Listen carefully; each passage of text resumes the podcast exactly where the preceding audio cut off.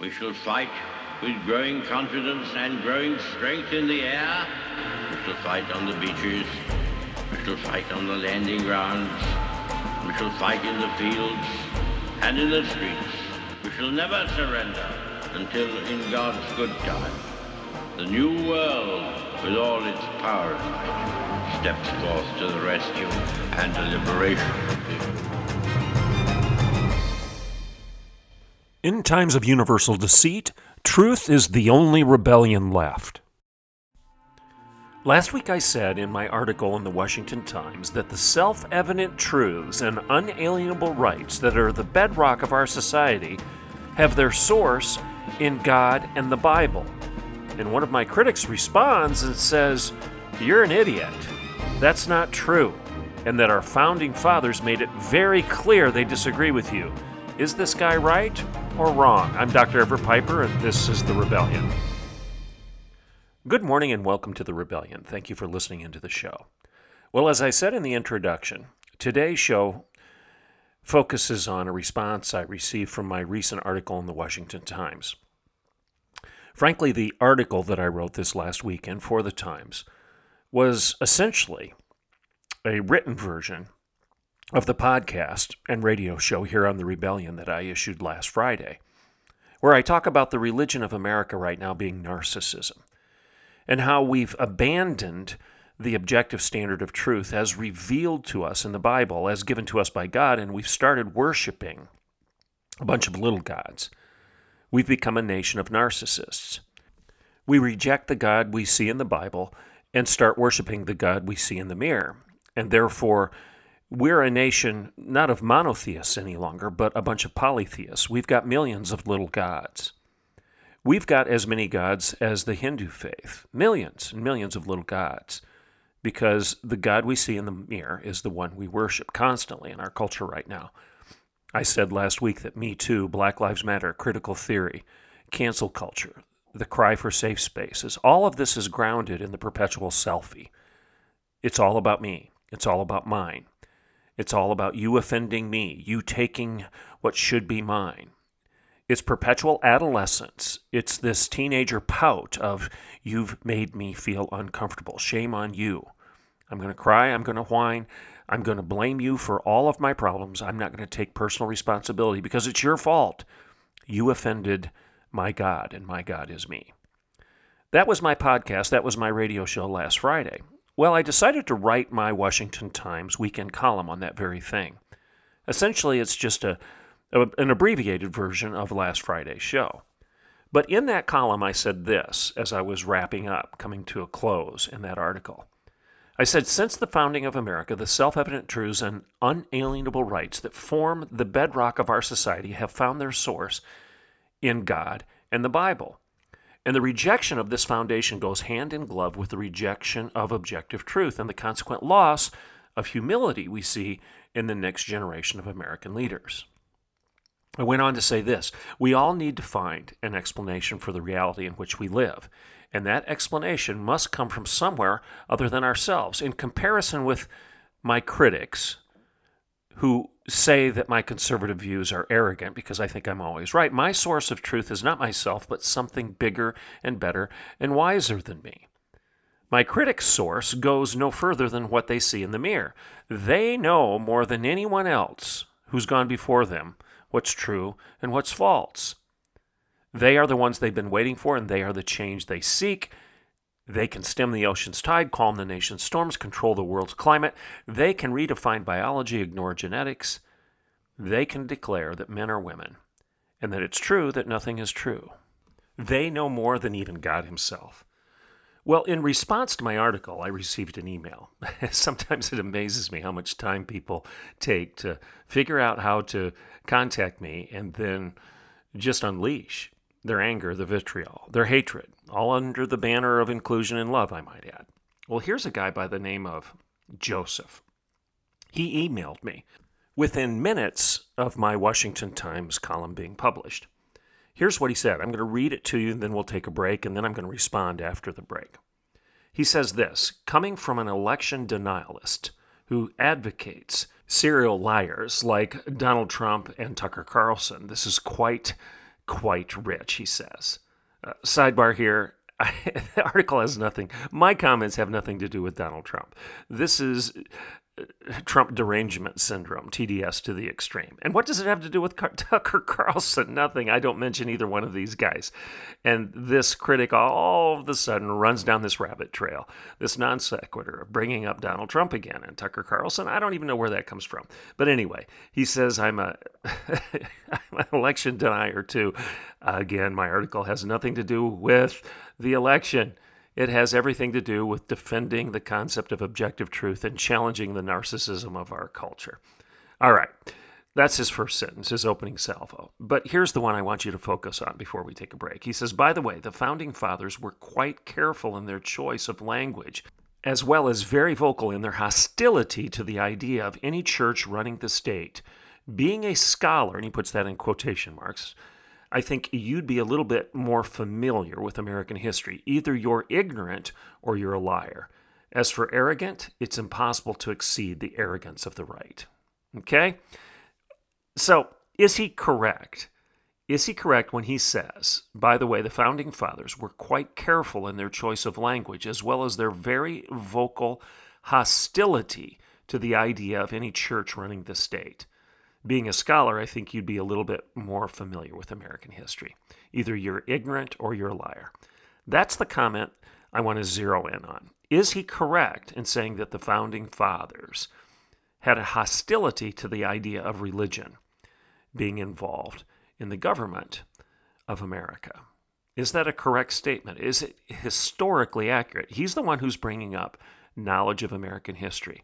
So I'm going to respond to this after we take a break. I'm Dr. Everett Piper, and this is The Rebellion. I'll be right back in a couple minutes. In 1978, George and Kate Tedford set out to protect Oklahoma businesses better. Today, their son and our CEO, Mark Tedford, is excited to carry on his family's legacy. Professional liability, compliance, property, workers' comp, health, and life. Tedford Insurance's dedicated team gives you access to the nation's largest insurance providers, negotiates the best rates, and protects their own legacy like no one else. Call 918 299 2345 or tedfordinsurance.com. The Patriot Auto Group, locally owned and operated. The Patriot family of dealerships takes great pride in supporting the communities we serve throughout the great state of Oklahoma. The Patriot Auto Group's charitable work has been recognized throughout Oklahoma. Whether it's visiting one of our local dealerships or simply shopping and buying online with our doorstep delivery, the Patriot Auto Group takes the stress out of buying a new or used vehicle. And every purchase comes with our exclusive peace of mind Patriot Pledge. You get engines for life, plus one year maintenance, and 10 full years of roadside assistance, plus so much more. Sure, we can sell you a car, but supporting our community and lending a hand to our neighbors in need? Sold the Patriot Auto Group. Proud Oklahomans in the communities we serve. Okay, welcome back to the Rebellion. For the rest of the show, I'm just going to read to you actual quotes from some of America's presidents. I'm going to start out with George Washington. We're going to go through uh, Thomas Jefferson, John Adams, John Quincy Adams, Abraham Lincoln, Andrew Jackson. The list goes on and on. I'm going to take these quotes from an article written by Ben Johnson on February 20th, 2023, for President's Day. The title of the article is The Best Gift 20 Presidents Speak on the Bible and Christianity. He actually published this article in the Washington Stand. Again, it was published on February 20th, 2023. The title of the article is The Best Gift 20 Presidents Speak on the Bible and Christianity. Ben Johnson is the author. Now, I don't have time to get to all 20. At least I'm assuming I don't. But I'm going to start out from the beginning. We'll just continue to read these quotes, and I want you to be thinking about the accusation that was fielded against me in my article. My intelligence is being challenged. As a scholar, I would think you'd understand American history a little bit better. Either you're ignorant or you're a liar, is what I was just told that's the thing I was criticized of. That's the context, that's the premise of the critique against me arguing that from the beginning of our country, God And the Bible has served as the context for self evident truths and, and unalienable rights. The bedrock of our free society is grounded in the Bible, not narcissism, but the God of Scripture. So, am I ignorant of American history? Is this guy right in claiming that our founding fathers were very careful to make sure that none of this religious stuff got uh, incorporated into our Constitution? and that there's always been this wall of separation of church and state. And our founding fathers did not want the church intruding into the government at all. In fact, they had a hostility toward that idea. Is that true? Well, let's start out with George Washington. Here's what he said Of all the dispositions and habits which lead to political prosperity, religion and morality are indispensable supports. In vain would that man claim the tribute of patriotism who should labor to subvert these great pillars of human happiness, these firmest props of the duties of men and citizens. The mere politician, equally with the pious man, ought to respect and to cherish them. A volume could not trace all their connections with private and public felicity. Let it simply be asked where is the security for property, for reputation, for life? If the sense of religious obligation desert the oaths which the instruments of investigation in courts of justice hold, and let us with caution indulge the supposition that morality can be maintained without religion. He goes on. Whatever may be conceded to the influence of refined education on minds of peculiar structure, reason and experience both forbid us to expect that national morality can prevail in exclusion of religious principles. It is substantially true that virtue or morality is a necessary spring of popular government. The rule indeed extends with more or less force to every species of free government. Who that is a sincere friend to it can look with indifference upon attempts to shake the foundation of the fabric? Question mark. George Washington's farewell address, 1796. He's clearly saying that religion, and what's he talking about? He's not talking about New Age religion. He's not talking about Buddhism, Hinduism. He's not talking about Baha'i faith. He's not talking about Islam. He's talking about Christianity. And he's saying that this religion, this religion of Moses and Jesus, this biblical faith that sets the parameters for human dignity and human freedom, it's the only foundation we have that is grounded in the immutable truths, the self evident truths, the unalienable rights that serve as the bedrock of a free society of this American experiment. That's what he's saying. Who can look at these things with indifference? And in doing so, if you do look at them with indifference, you're shaking the very foundation of the fabric of American culture. That's George Washington. Hmm.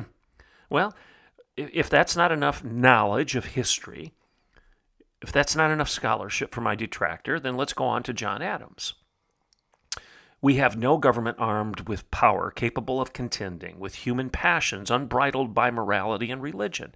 Avarice, ambition, revenge, or gallantry would break the strongest cords of our Constitution as a whale goes through a net. Our Constitution was made only for a moral and religious people. It is wholly inadequate to the government of any other.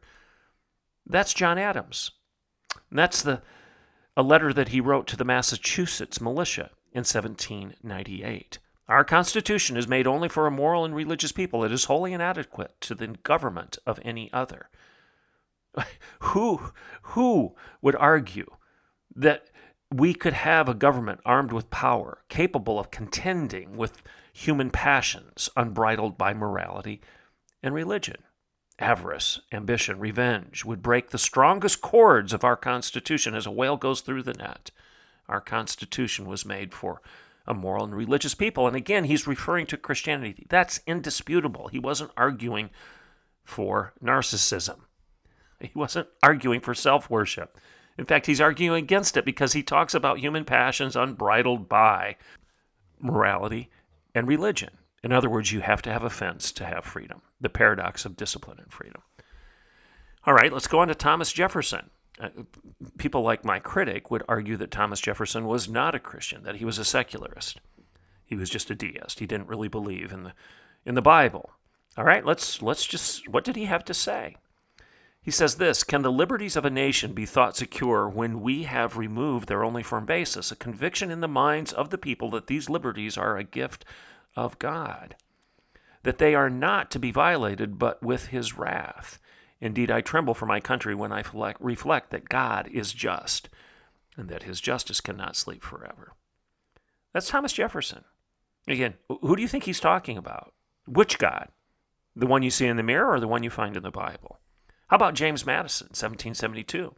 He says this A watchful eye must be kept on ourselves, lest while we are building ideal monuments of renown and bliss, here we neglect to have our names enrolled in the annals of heaven. Again, this is a biblical reference. Having our names enrolled in the annals of heaven is a reference to salvation through Christ, attending to the religion of Scripture, the Bible. John Quincy Adams. This is in 1837.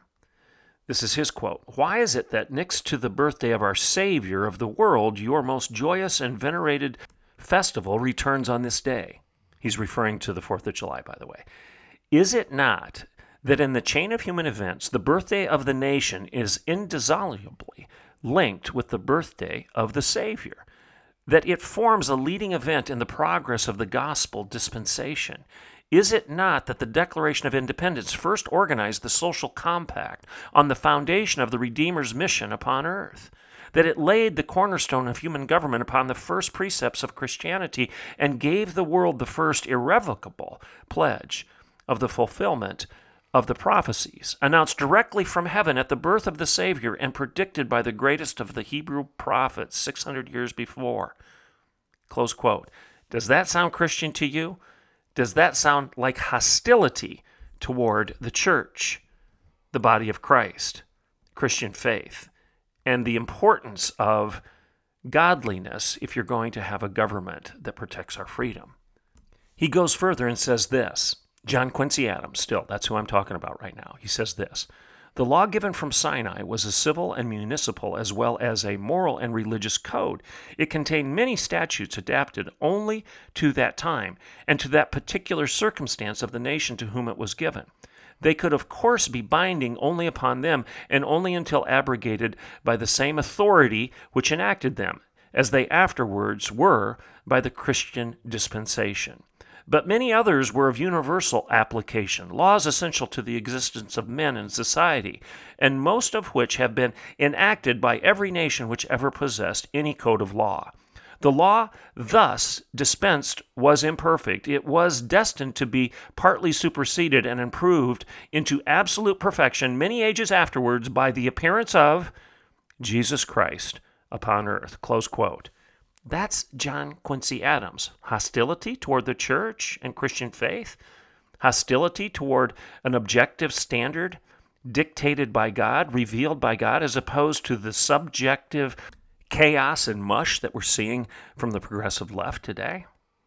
Okay, let's go on. Andrew Jackson, he said this I was brought up a rigid Presbyterian to which I have always adhered. Our excellent Constitution guarantees to everyone freedom of religion, and charity tells us, and you know charity is the real basis of all true religion, and charity says, judge the tree by its fruit.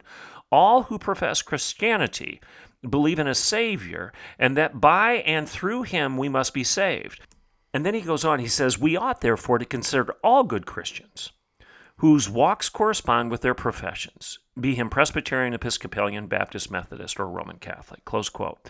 That's Andrew Jackson. Now, what's he arguing for? He's arguing for mere Christianity, basically C.S. Lewis's comment here, that if you believe in a Savior and that you will be judged by Him and that you are saved through Him, that that is true religion and that religion serves as the bedrock of our free society. That's what Andrew Jackson is saying. And don't tell me, yeah, well, Andrew Jackson was a bad man. All of the people that I'm quoting right now are broken, sinful human beings, as are you and as am I. God works through broken people. because he doesn't have any other type of people to work through. All have sinned and fallen short of the glory of God, but the gift of God is eternal life through Jesus Christ our Lord. This is a biblical truth, regardless of your church. Let's go on to Abraham Lincoln. He said this in 1864. In regard to this great book, what's he talking about? No, not the Book of Mormon. He's not talking about the Koran. He's talking about the Bible, folks. In regard to this great book, says Lincoln, I have but to say it is the best gift God has given to man. All the good the Savior gave to the world was communicated through this book.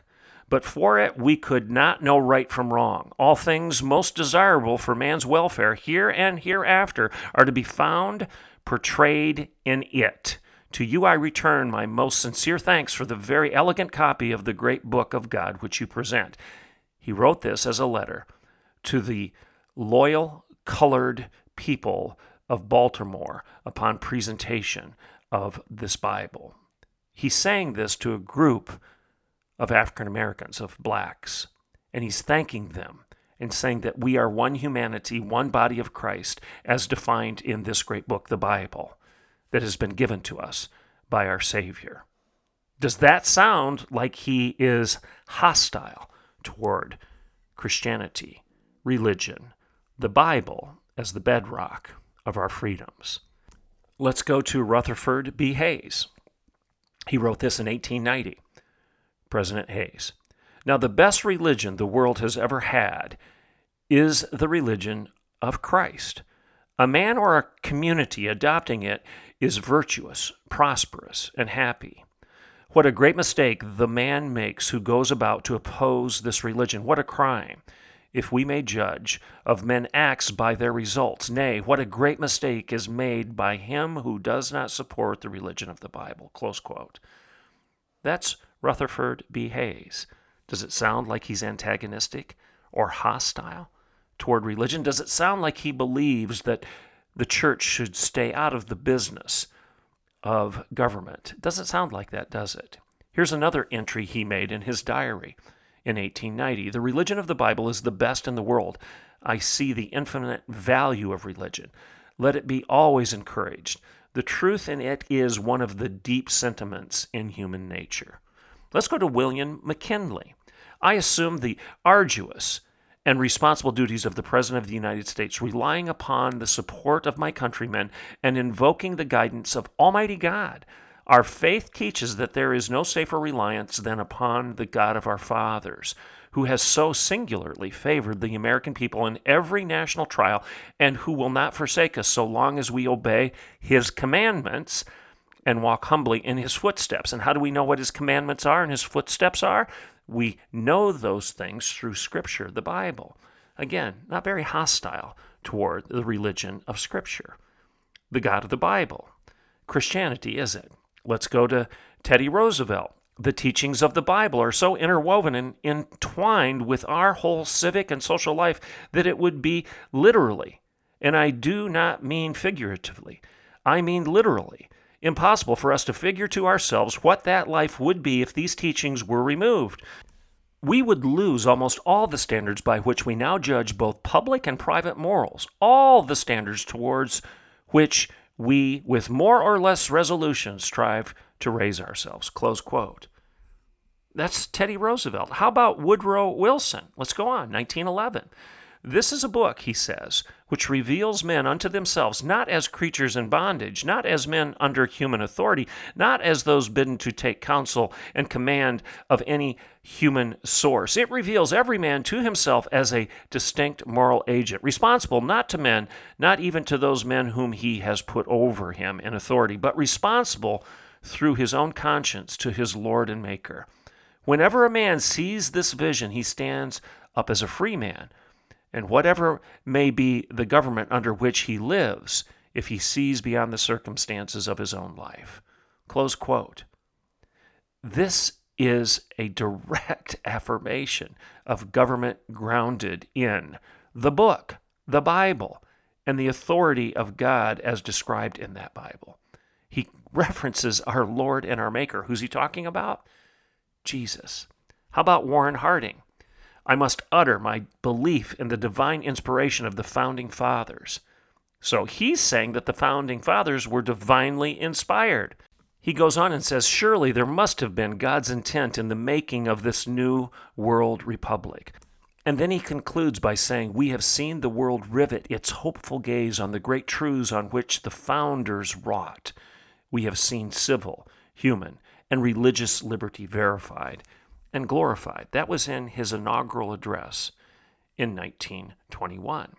Here's Calvin Coolidge. It's but natural that the first paragraph of the Declaration of Independence should open with a reference to nature's God and should close in the final paragraphs with an appeal to the supreme judge of the world and an assertion of a firm reliance on divine providence. You notice what he's doing here? He's, he's reminding us that the Declaration of Independence refers to nature's God, a supreme judge, and then a divine providence. He's talking about the God of the Bible. And then he goes on, he says, It's no wonder that Samuel Adams could say, The people seem to recognize this resolution as though it were a decree promulgated from heaven. No one can examine this record and escape the conclusion that in the great outline of its principles, the Declaration was the result of the religious teachings of the preceding period. The profound philosophy which Jonathan Edwards applied to theology, the popular preaching of George Whitefield, had aroused the thought and stirred the people of the colonies in preparation of this great event. No doubt the speculation which had been going on in England, and especially on the continent, lent their influence to the great sentiment of times.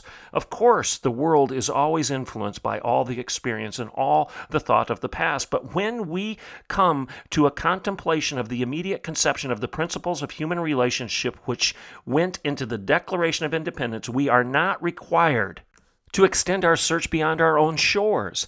They are found in the texts, the sermons, and the writings of the early colonial clergy who were earnestly undertaking to instruct their congregations in the great mystery of how to live. They preached equality because they believed in the fatherhood of God and the brotherhood of man. They justified freedom by the text that they were all created in the divine image, all partakers of the divine spirit. This can't get any clearer. And this was written by Calvin, Calvin Coolidge in 1926. Here's Herbert Hoover. Again, I won't have time to get to all 20. Here's what Hoover said This civilization and this great complex, which we call American life, is built and can only survive upon the translation into individual action of that fundamental philosophy announced by the Savior 19 centuries ago. Part of our national suffering today is from failure to observe these primary yet inexorable laws of human relationship. No government action, he says, and no economic doctrine, no economic plan or project can replace that God imposed responsibility that the individual man and woman to their neighbors. That is a vital part of the very soul of our people. How about FDR, Franklin Roosevelt? Almighty God, our sons, pride of our nations, this day have set upon our mighty endeavor a struggle to preserve our republic, our religion, and our civilization, and to set free a suffering humanity. Lead them straight and true. Give strength to their arms, stoutness to their hearts, and steadfastness in their faith. This is a prayer that FDR is uttering. He goes on, They will need thy blessing, God. Their road will be long and hard, for their enemy is strong. He may hurl back our forces. Success may not come with rushing speed, but we shall return again and again, and we know that by thy grace and by the righteousness of our cause, our sons will triumph. Some will never return, he says. Embrace these, Father, and receive them, thy heroic servants, into thy kingdom. Does it sound like he's hostile to religion, to God, to the Bible, and to eternity in heaven with him? I don't think so. I'm Dr. Everett Piper, and this is The Rebellion.